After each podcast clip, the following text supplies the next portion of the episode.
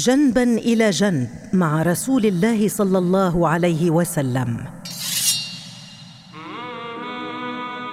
كان رسول الله صلى الله عليه وسلم يعيش في دار عمه أبو طالب، إلى حين أن قرر الزواج من خديجة بنت خويلد رضي الله عنها، ليغادر صلى الله عليه وسلم منزل عمه إلى بيت الزوجية الجديد، ليستمر الحال على ما هو عليه لمدة 11 عاماً.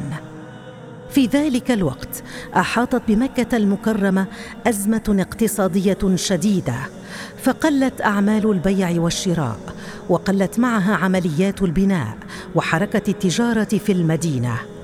وكان أبو طالب تاجراً هاماً في وقتها، إلا أنه قد تأثر بشدة جراء تلك الأزمة.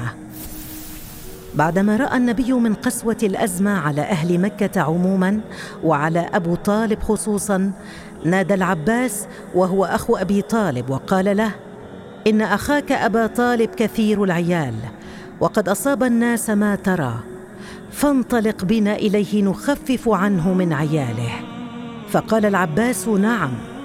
فانطلقا حتى وصلا لبيت أبي طالب، فقال له: إنا نريد أن نخفف عنك من عيالك حتى ينكشف عن الناس ما هم فيه. فقال لهما أبو طالب: إذا تركتما لي عقيلا فاصنعا ما شئتما.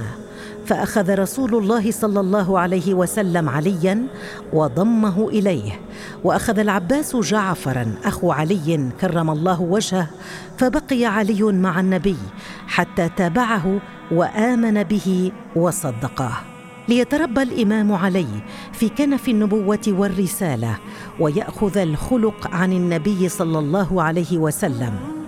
فكان ينام بجانبه، ويأكل من أكله، ويشرب من مشربه. كان عمر الإمام علي كرم الله وجهه 6 سنوات عندما أخذه النبي ليعيش عنده، فكان من آثار تربية الإمام علي عند النبي كمال الأدب وعظمة الخلق وعفة اللسان وسماحة النفس والشجاعة، كما شهد الإمام علي علامات النبوة على الرسول صلى الله عليه وسلم. فذكر عن الإمام علي أنه كان جميل الوجه دائم الابتسامة، كما كان قوي البنية وشديداً مع الحق ورحيماً بين الناس. كان الإمام علي يجاور النبي أينما حل، وكان يذهب معه لغار حراء ويعتكفان معاً، فكان يرى النبي وهو يتأمل عظمة الخالق، فكان له مكانة خاصة عند رسول الله ليشهد الإمام علامات النبوة، فكان يسأل النبي عن كل صغيرة وكبيرة. ففي مرة دخل الإمام على النبي فوجده يصلي، فسأله عن ماذا يفعل، فرد النبي الكريم وقال: إنه يصلي، وأمره بذلك.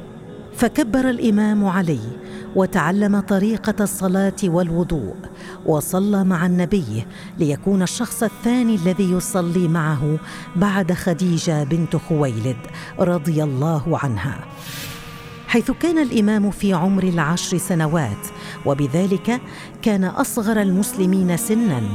فقد كان الرسول الكريم صلى الله عليه وسلم يقول وهو ممسك بيد الإمام علي: هذا أول من آمن بي، وأول من صلى معي، وأول من يصافحني يوم القيامة. وقال أيضاً: إن علياً لم يكن كافراً أبداً، بل ولد على الفطرة السليمة. كانت الأجواء الوثنية سائدة في مكة المكرمة، وكان الناس في وقتها يعبدون الأصنام، فكان الإمام علي إذا ما مر عليها وهو طفل شعر بضيق وغضب كبير، لدرجة أنه لم يكن يطيق النظر إليها. وأيضاً وبسبب التربية النبوية التي تلقاها، كان عفيفاً طاهراً لم ينظر لعورة أحد في حياته كلها، لتصبح جملة كرم الله وجهه ملازمة لاسمه الشريف عن استحقاق. في هذا العقد من عمره راجع الإمام علي إلى بيت والده أبي طالب، لكنه كان يقضي معظم وقته في بيت النبوة الذي تربى فيه، فبقيت الدعوة بين النبي صلى الله عليه وسلم وخديجة عليها السلام والإمام علي كرم الله وجهه، فكانوا يصلون في خفاء كي لا يلحقهم شر المشركين.